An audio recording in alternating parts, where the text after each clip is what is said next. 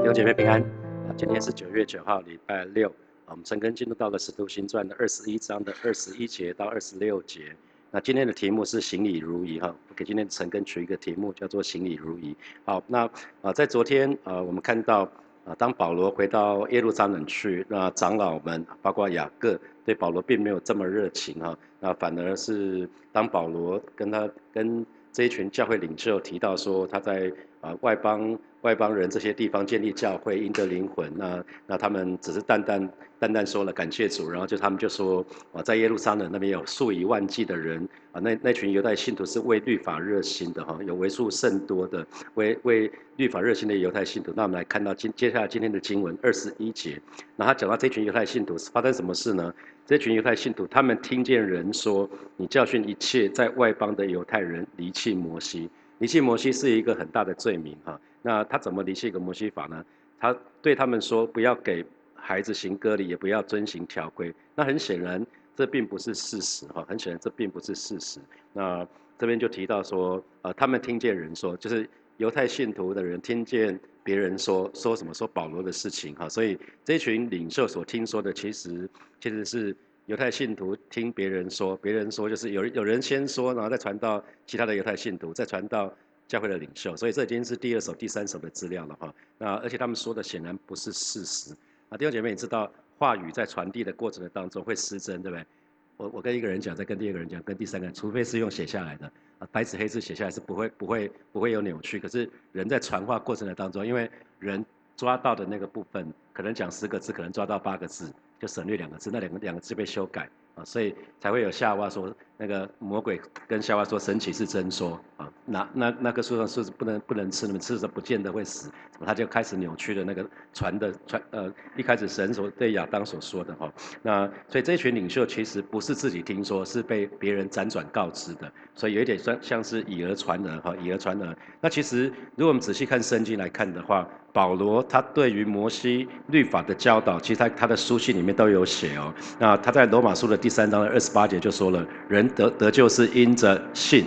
啊，不在乎不在乎遵行律法，然后在加拉太书的第五章第二节到第五节就有提到说，外邦人信徒在相信主得救之后呢，就没有外邦人信徒，所以是外邦人哈，不是犹太人。他们在信主得之后得救之后，没有再再必要没有必要再去补补那个什么割礼啊，遵行律法不不需要不需要。然后在哥罗西书里面也提到，哥罗西书第二章十七节，割礼之类的律法。那这些规条都不过是影儿，那只有基督才是实体。然后在哥林多前书的第九章就会提到说，呃，信徒在神的面前不是没有律法，乃是在律法之下啊。可是这个律法不是按照字句的律法，乃是基督的律法啊。这是在加拉太书的第六章的第二节。所以在他的很多书信里面，其实有关于呃律法的教导。那至于对于犹太人信徒呢，啊，其实保罗没有没有教训他们要废弃摩西的律法，而且他自己。保罗他自己本人，他还遵守一些律法的礼仪，不是吗？他自己许了愿啊，我们知道他自己许了愿，他不是也剪了头发吗？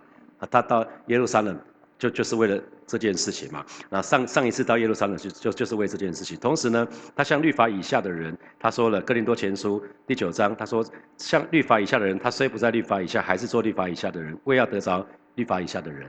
所以他是看什么人，他就他就会说什么。所以基本上他并没有去违反犹太律法所规定的事情哈。所以很可惜的事情就是这群教会领袖他们没有仔细的询问保罗保罗事情的原委。他其实可以大可问说：保罗，我们听说了一些事情，怎样怎样？可以问保罗是吗？啊，再来说，那我们可以知道实际的情况是什么吗？你的版本是什么？我们听到一个版本，那你的版本是什么？那你究竟你究竟怎么看律法的？我觉得找找保罗本人问不是最简单嘛哈？那那那可是这群宗教领袖他们的压力很大，真正的原因在接下来这一节，就就就可以看到为什么他们压力这么大。二十二节说什么？众人必听见你来了，这可怎么办呢？哦，原来再一次又是什么？群众压力啊！这一群宗教领袖他们也面对很大的群众压力哈。那呃，如果大家看那个看那个。呃，二十一节，二十一节的那个新普京的翻译是讲耶路撒冷的犹太信徒哦，耶路撒冷犹太信徒，所以这不是工会发生的事情，这是教会发生的事情。这一群这一群人是是信基督教的犹太人啊，已经改改信基督教，可是他们还是固守摩西的律法哈，所以我们我们可以看一下，在二十二节这边就说，那这一群人他们听听见你来了，那这可怎么办呢？啊，原来那个圣经里面讲了很多的群众压力，扫罗王明杰明杰牧师在他出国前讲的那那篇信息，扫罗王不是勉强献祭吗？没等到撒母耳来，那是群众压力。然后呢，比拉多比拉多他明明三次讲了耶稣没有罪，最后还是把耶稣钉十字架，啊，他也是。也是被被那个群众压力所逼哈，那反倒是我们看到在使徒行传里面有一些外邦人，他们没有屈服在群众压力之下哦。那个方伯叫做加流的啊，加流他还是还是该按照反正是有公益的哈。然后以佛所以以佛所的那个书记也是，他们都没有屈服在那个报名的压力之下，他们该做什么就做什么啊。我们可以看到这是神的儿女该做的事情啊。那这边讲到离弃。二十一节讲到离弃摩西，离弃离弃这两个字，其实可以解释说背叛也好，或者是说背弃，就是说离开他本来的立场，离开本身本来的立场，那产生对权柄的背叛，还有对本来信仰的那种背叛哈。那这个所以离弃摩西，简单讲就是背叛摩西啦。那这个对犹太教里面的人来说是一个非常严重的事情，是一个很大的罪名哈。那呃面对雅各还有这一群长老的提问。保罗心里面，我想大概会有两种反应吧。第一种就是，啊，既然都这么说，你要我做什么，我就做什么吧。我先把自己想办法融入到他们的当中去，然后之后之后啊，再慢慢的想办法改变他们啊。那另外一种方，另外一种就是，保罗觉得这个这个局面实在是他压力很大，也胜不过了。就是你们要我怎么做，我就怎么做吧。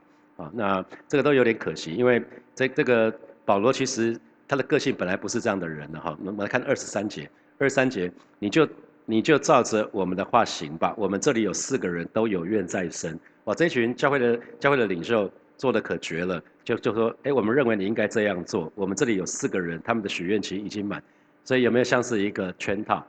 连连以许愿祈到的都都已经想好，他们已经事先，换句话说，保罗还没有到的时候，他们就已经想好一个版本要保罗做什么的啦，连人都预备好了。啊，这是一个。呃，蛮蛮蛮可怕的事情啊，蛮可怕的事情。这一群人，因为这一群人是教会领袖，那当然他们一开始出发的出发点不见得是不好，他们可能是希望说怎么帮助，怎么帮助帮助自己，也帮助保罗从这个议题当中解套哈。那我们来看。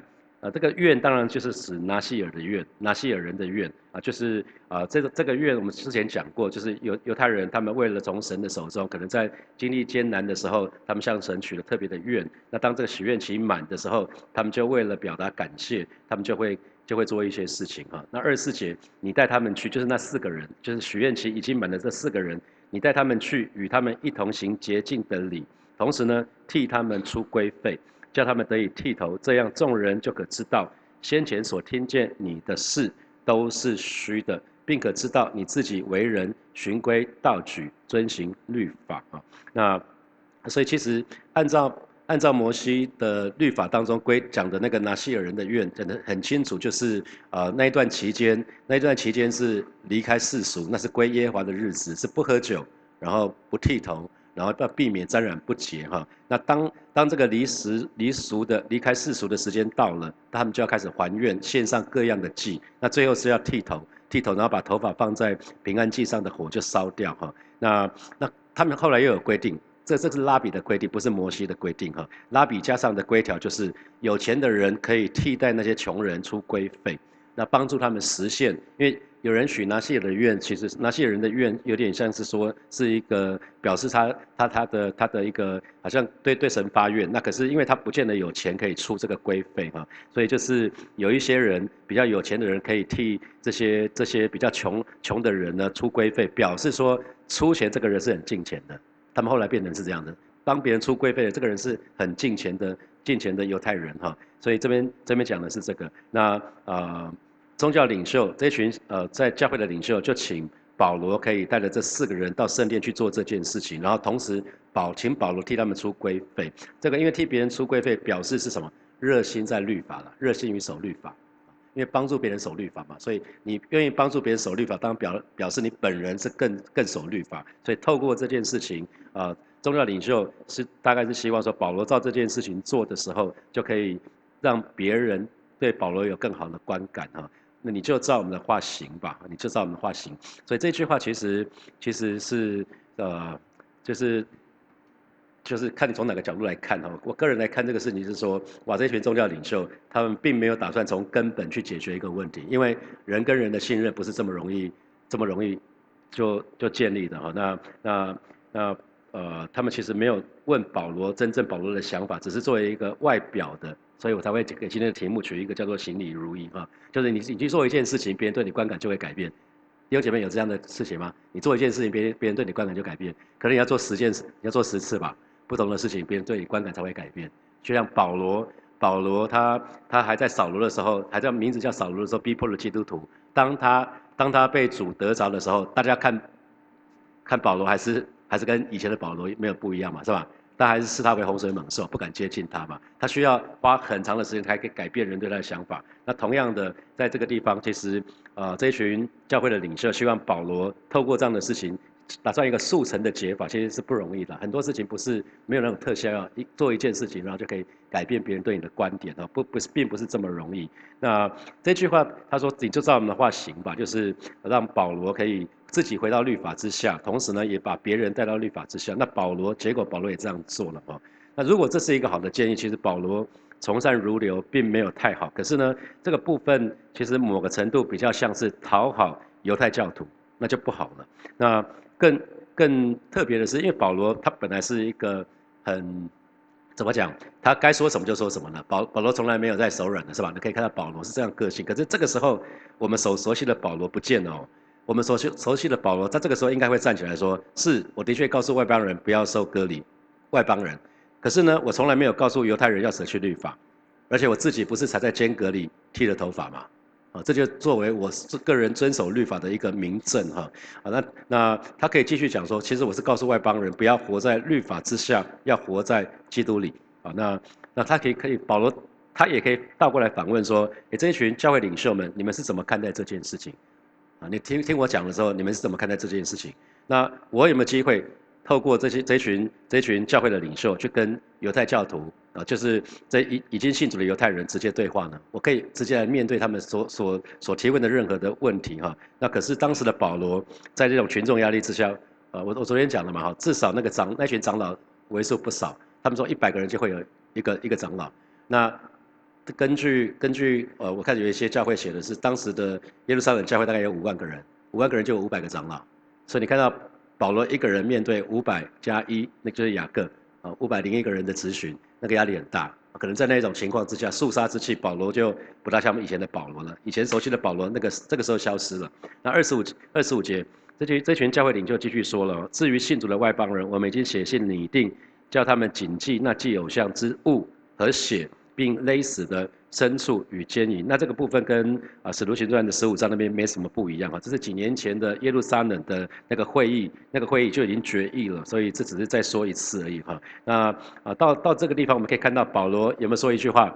没有说任何一句话哈，保罗一句话都没说。一个本来是一个非常豪迈的一个主的仆人哈，到了到了这样的一个环境里面，好像就就失去了，好像就失去他一切的能力，像不像主耶稣被钉钉在十字架上的时候？那看起来很悲惨，因为圣经里面说那是被代杀的羔羊，代杀的羔羊，羊被杀的时候，大家所有动物知道被杀的时候都会开始大叫哈，这真的是羊，羊真的不会，啊，羊羊真的是很很乖，就在那里，就无能为力。那保罗保罗在这个地方的场景其实也蛮悲惨的哈，那所以他就呃在在这个时间点他就没有说任何的话，不知道我不知道弟兄姐妹你看到这个地方你有没有什么感感觉？就是保罗他曾经领受了很很。很很棒的启示哈，他他的他的服饰也是蛮蛮伟大的哈。那这样的主的仆人，还是有一个陷阱在前方等着他哈。好像好像任何人都免不了哈。张金牧师也是，那晚年的时候为了他儿子的事业，啊弄到后来被哀告哈。那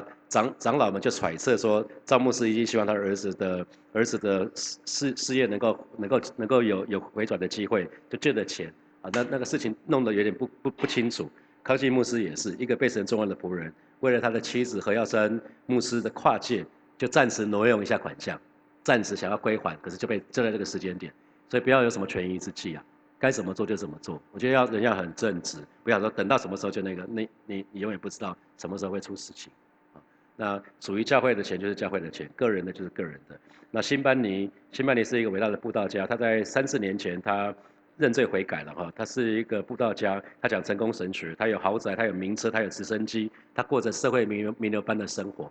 啊，告诉弟兄姐妹要要要怎样怎样怎样大大量的奉献，结果奉献蛮多的比例跑到这些人的身上，这都是我们要很留意的。你看这些伟大的神的仆人都有一个陷阱在等着他啊。保对保罗这个陷阱是肃杀自己，在在群众压力之下，保罗也陷入这个一样是陷入这个陷阱里面。那不知道对你对我们来讲是什么哈？因为保罗原来到耶路撒冷去是想要想要面对面对去想要去推翻这个律法的规条，他他想到外邦教会，他如果不去处理这些事情的话，那这些犹太信徒到了各个地方，他所建立的教会都教导他们要守要要守律法，要守割礼，他他会觉得他的心血白费了啊。对于犹太人来讲是好麻烦的，我要我去那边教教一次，教他们对的。可是对保罗来讲，你必须把错的教教。交给他们，那怎么办啊？教会的基础又被他们推翻掉，所以保罗想要正本清源之道，就是到耶路撒冷去啊，回到根源，去推翻律法的规条。结果律法的规条反而把保罗给压倒，压保罗被反噬啊。他想要去做一件事情，结果他被反噬。所以对不同的主的仆人跟使女，有的时候会有不同的陷阱，你要很留意哦。对有些人来讲，这个陷阱可能是被人高举。对对，有些人来讲，这个可能是宗教的诠释。像保罗这一次就就栽在这个宗教的诠释里面哈。所以不管你多属灵，总会有一个陷阱在那边等着你。就记得总是有你的罩门呐。那保罗保罗他虽然他是一个非常刚强刚强的一个主的仆人，可是他还是在这一次啊落在那个陷阱的当中哈。或许保罗当时他可能会想说啊，反正不管我说什么都白说了。那可能唯一的权宜之计就照他们话先说吧。反正做完之后，或许他们会接纳我，然后我再来跟他们慢慢谈。那没想到，照他们话去做，话做做之后，其实没有达到这个结果。我们看下礼拜的陈，下礼拜一的陈根，发觉说，其他人看到他在圣殿出现，就直接把他抓了再说了哈。所以这个非常非常可惜。你看，你看，你只要想说，当如果有外邦人知道保罗做这件事情，他保罗以后在外邦人教会的面前见证怎么办？他不是告诉人不要在律法之下吗？要在基督里吧？他以后怎么再讲这一句话？他以后就很难讲这一句话出来了哈。啊，那那他，所以其实其实这一群呃教会的领袖对保罗其实蛮残忍的哈，因为呃其实保罗上一次上一次第二次宣教结束的时候，那个到到耶路撒冷去的时候，呃，我想那个时候情形还没有这么严重哈。那可是这一次，这一次到这个地方来的时候，他他是预备好的，他已经跟先跟这一群，包括吃住的什么事情都都讲了，包括还有带钱去这件事情。可是你有没有看到，保罗本来有一个目的是要带奉献给耶路撒冷教会，可是这件事情在使徒行传之后就绝口不提了。换句话说，这群这群教会领袖可能也知道保罗要拿这个部分，可是拿了之后，可能保罗就有话话语权了，所以他们也没有完这个议题完全被搁着。这这是一个蛮蛮特别，可是不知道圣经里面没有记载，这是我个人的猜测哈。那那我想在这个部分，有的时候就反映说，哎，有的时候教会里面也可能会有教会问题，也可能会有政治问题哈。在教会里面也会有政治问题，教会里面是不应该要有，可是只要有人的地方就会有问题，所以教会其实也不例外啊。那因为教会也是人的组合嘛，那所以弟兄姐妹，如果当你看到教会有问题的时候，请你要为教会祷告啊，不要为教会啊，一定一定要为教会祷告。每个公司也都有问题，不是吗？每个家也都会有问题吧？啊，那所以其实你看到教会有问题的时候，一定要为教会祷告。那同时也请你告诉教会领袖了，就是如果你你是你是那个呃一般的弟兄姐妹，就跟小组长讲嘛，小组长可以跟区长讲嘛，区长可以跟区牧讲嘛。我觉得就一层一层反映上去嘛。那千万不要不要说说教会怎样怎样，教会怎样怎样，基本上是当我当我表。表明我的意思的时候，那真的教教会怎么样？如果某一位弟兄他不代表教会啊，如果一任何一件事情，教你看到教会哪个地方有状况，你就讲那件事情，千万不要讲说教会有问题，他听得懂吗？那个我们在公司里面不会讲那个公司有问题，那个人有问题，那个人有问题，那个那个部门有问题，就是那个部门有问题，我们不会说那个公司有问题，不是吗？我们都可以分辨嘛。可是教会里面，基本上教会这两个字有的时候被被滥用泛用到一个程度，是只要任何弟兄姐妹在这个地方，就叫做教会有问题。啊，所以我觉得叫要试着不要扩大，不要扩大。我们最后看最后一节，啊，最后一节是啊，于是保罗带着那四个人，第二天与他们一同行的洁净的礼进了殿，报名洁净的日期满足，只等祭司为他们个人献祭。哈，那好，这边这边就就提到说，哎，保罗保罗就真的带着带着这个四个人去做了，就行礼如仪哈。那所以呃，我想保罗就真的这么做了。那真的真的实在来说，这不像保罗啦。那可是呃，既然这既然教会领袖都这么提议了，所以保罗就决就决定行礼如仪，做他们要他自己做的事情哈。那我想保罗保罗的。保罗的这个这个一生，这个大概是我个人看到比较比较，我个人我个人啊，我想那个这个这个部分这个部分是比较辛苦的时候。可是即便是这样子，我相信还是在神的旨意的当中哈。因为当时他所做的部分，还是还是因为他知道明明知道神要他去，那也知道神神告诉他说那个地方会会有逼迫，会有捆绑啊，所以他其实他还是去了啊。所以这个部分他就没有没有选择不去的自由，因为。圣经里面讲到说，灵里面灵里面被那个抓住迫切哈，所以保罗也必然看看得看得到是说，那他这一次做的事情也是为了成就神的旨意哈，所以他不以性命为念，也不受别人的那个好像从爱心去拦阻他。那还有，那身为犹太信徒的保罗，他自己就是这样子嘛。那在完全是犹太人的环境之下，所以他当时所做的其实也不违反他自己的教训，因为对犹太人他做这件事情啊，所以。是是还好了，可是这一点是我们外邦人信徒比较难理理解的部分。那后来保罗其实即使被被好像被在好像有点有点像是被监禁的生活，可是还是有主的同在跟祝福哈。所以我们还是看到使徒保罗他所说的，像犹太人他就作为犹太人，为了要得着犹太人。那像律法以下的人呢，他虽然不在律法以下，还是做律法以下的人，为要得着律法以下的人哈。这是使徒保罗哈，所以。为了教会的缘故，保罗真的叫鞠躬尽瘁了。他把自己的一些想法，就就是真的是有的时候在那个时间里他没有去讲哈，可能讲了也没用。可是呃，这个时候虽然看起来看起来好像是很软弱的，可是我相信，呃，神还是很喜悦保罗所做的每一件事情哈。这，那我想就是我们要很留意，要很留意的一件事情就是每个家多少都会有问题，每个公司也都是。可是我们。我们通常不会因为家有问题就离家出走嘛，就不要这个家嘛。公司部门有问题，我们也不会因为就选择就马上就离职嘛。啊，所以这是成人女在在教会里面也是要很留意这个这个这个情形。好，接下来我们有些时间来默想从今天的经文衍生出来的题目。好，第一题是，请问你曾经你有没有曾经在教会里面被辗转告知一些事情，让你觉得很困惑的？那你会不会试着找教会的领袖澄清？啊，因为也是我听到，比如说举例啊，也是我听到。有个结，有个有个教会有个会友就说：“哎，牧师，我听说教会要弟兄姐妹拿房子去质押贷款，拿融资给教会吗？”我说：“从来没有，我从来没有说过啊，你听谁说的？这就这话不知道怎么传的，从来我从来没有讲过这样的话，就会就就就会这样传出去。我不知道不知道这个到底来源是什么。我知道有教会这么做了，我们我们没有选择这么做。好，第二题，每个人都会有自己的罩门，你跟我都不会例外。那你的罩门是什么？意思就是什么什么会让你没有办法抵挡啊？”什么什么事情在什么状况之下，你可能就那完全完全无法抵抗啊？那你知道怎么对抗自己的罩门吗？好，第三题，什么情况之下你会不大像平常的你？啊，那我知道有些弟兄跟我说，面对自己很欣赏的女孩子，他就会这样子。那有人是面对权柄的时候，啊，那有人是想要讨好人的时候，就会不大像平常的。啊，好，最后一题，只要有人的地方就有问题，所以教会也不会例外。那这给你什么提醒？好。接下来我们有十分钟的时间默想这四个题目。现在是七点四十六分，我们到七点五十六分的时候，我们再回来，我们再一起来祷告。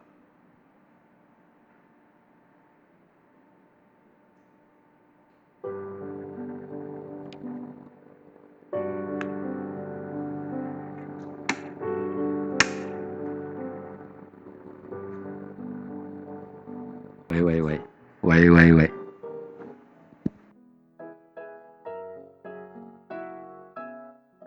我们一起来祷告。好，首先我们向祷告，向神来祷告，就是让我们在教会里面不不做那个往来传舌、说八卦的话哈，也不要以讹传讹。求神来保守我们的心，也保守我们的口。我们就以开口为我们自己来祷告。主啊，谢谢你今天早晨再次我们来到你面前向你来祷告。是，主啊，带领每一位火把教会的弟兄姐妹，让我们都不在教会里面往来传舌，说任何八卦的话。啊，是吧？或者是让我们也不以讹传讹，让我们听到一些事情的时候，乃是愿意去查证啊，求主来保守每一位弟兄姐妹的心，胜过保守一切，也保守我们的口，让我们的嘴巴不说出任何这些你不不逃出喜悦的这些话啊，求主亲来保守恩待我们，是吧？谢谢你，是吧？谢谢你，是吧？谢谢你，赞美你。我们继续来祷告，祈求神赐下智慧、平安跟勇气，让我们可以在关键的时刻啊，可以选择讨神喜悦的方式，而不是选择比较容易的方式。我们就以开口来祷告，是吧？谢谢你带领每一位神的儿女，让我们在关键的时刻啊，可以来到你面前啊，向你来祷告，祈求主就赐下平安、智慧跟勇气啊，在每一位神的儿女的身上。让我们特别是在重要的关头，我们不是选择那些比较容易的方式，而不是好像选择那些讨人喜悦的方式，乃是单单来到你面前来求告你，让我们可以选择讨你喜悦的方式，即便啊这个这个事情可是比较辛苦的啊，主要带领我们，带领我们，谢谢主，谢谢主。所以我们做一个祷告，就是每当我们看到教会有任何的问题的时候，我们的态度是愿意为教会守望祷告。那我们也可以在祷告之后心平气和的去告诉教会的领袖，我们就去开口来祷告。主啊，谢谢你，再一次我们来到你面前向你来祷告啊，知道啊教会教会会有问题啊，如同每个家都可能会有问题，每个公司可能都会有问题一样啊，带领我们，让我们当看到每当我们看到教会有状况任何状况的时候，我们愿我们愿意为教会守望祷告。让每一位神的人也愿意，不只是在祷告，更愿意在祷告之后，我们可以心平气和的去告诉教会的领袖，老师的主反映我们所看见的那个真实的状况，是吧？谢谢你，让我们可以一起参与教会的建造。谢谢主，谢谢主，谢。好吧？谢谢你，教会是你的身体，你是教会的头。啊，今天早晨我们愿意再一次来到你面前，向你来祷告，为每一位神的儿女向你来祷告。我们都是同为教会的教会的身体，带领每一位弟兄姐妹。每当我们看见教会有问题的时候，不是去嫌弃，而乃是愿意为教会守望祷告，更愿意在祷告之后，可以心平气和的告诉小组长、告诉区长、告诉领袖们，而我们所看见的这个事实，让我们反映事实给教会的领袖。而不是去定罪教会，都是现在保守带领我们，让我们可以在这样的氛围的里面一起建装建立一个强壮、荣耀、健康、充满爱的教会。谢谢主，奉耶稣基督的名祷告，阿门。我们掌声归给爱我们的神，哈利路亚。好，我们今天整个就停在这边，要祝福大家。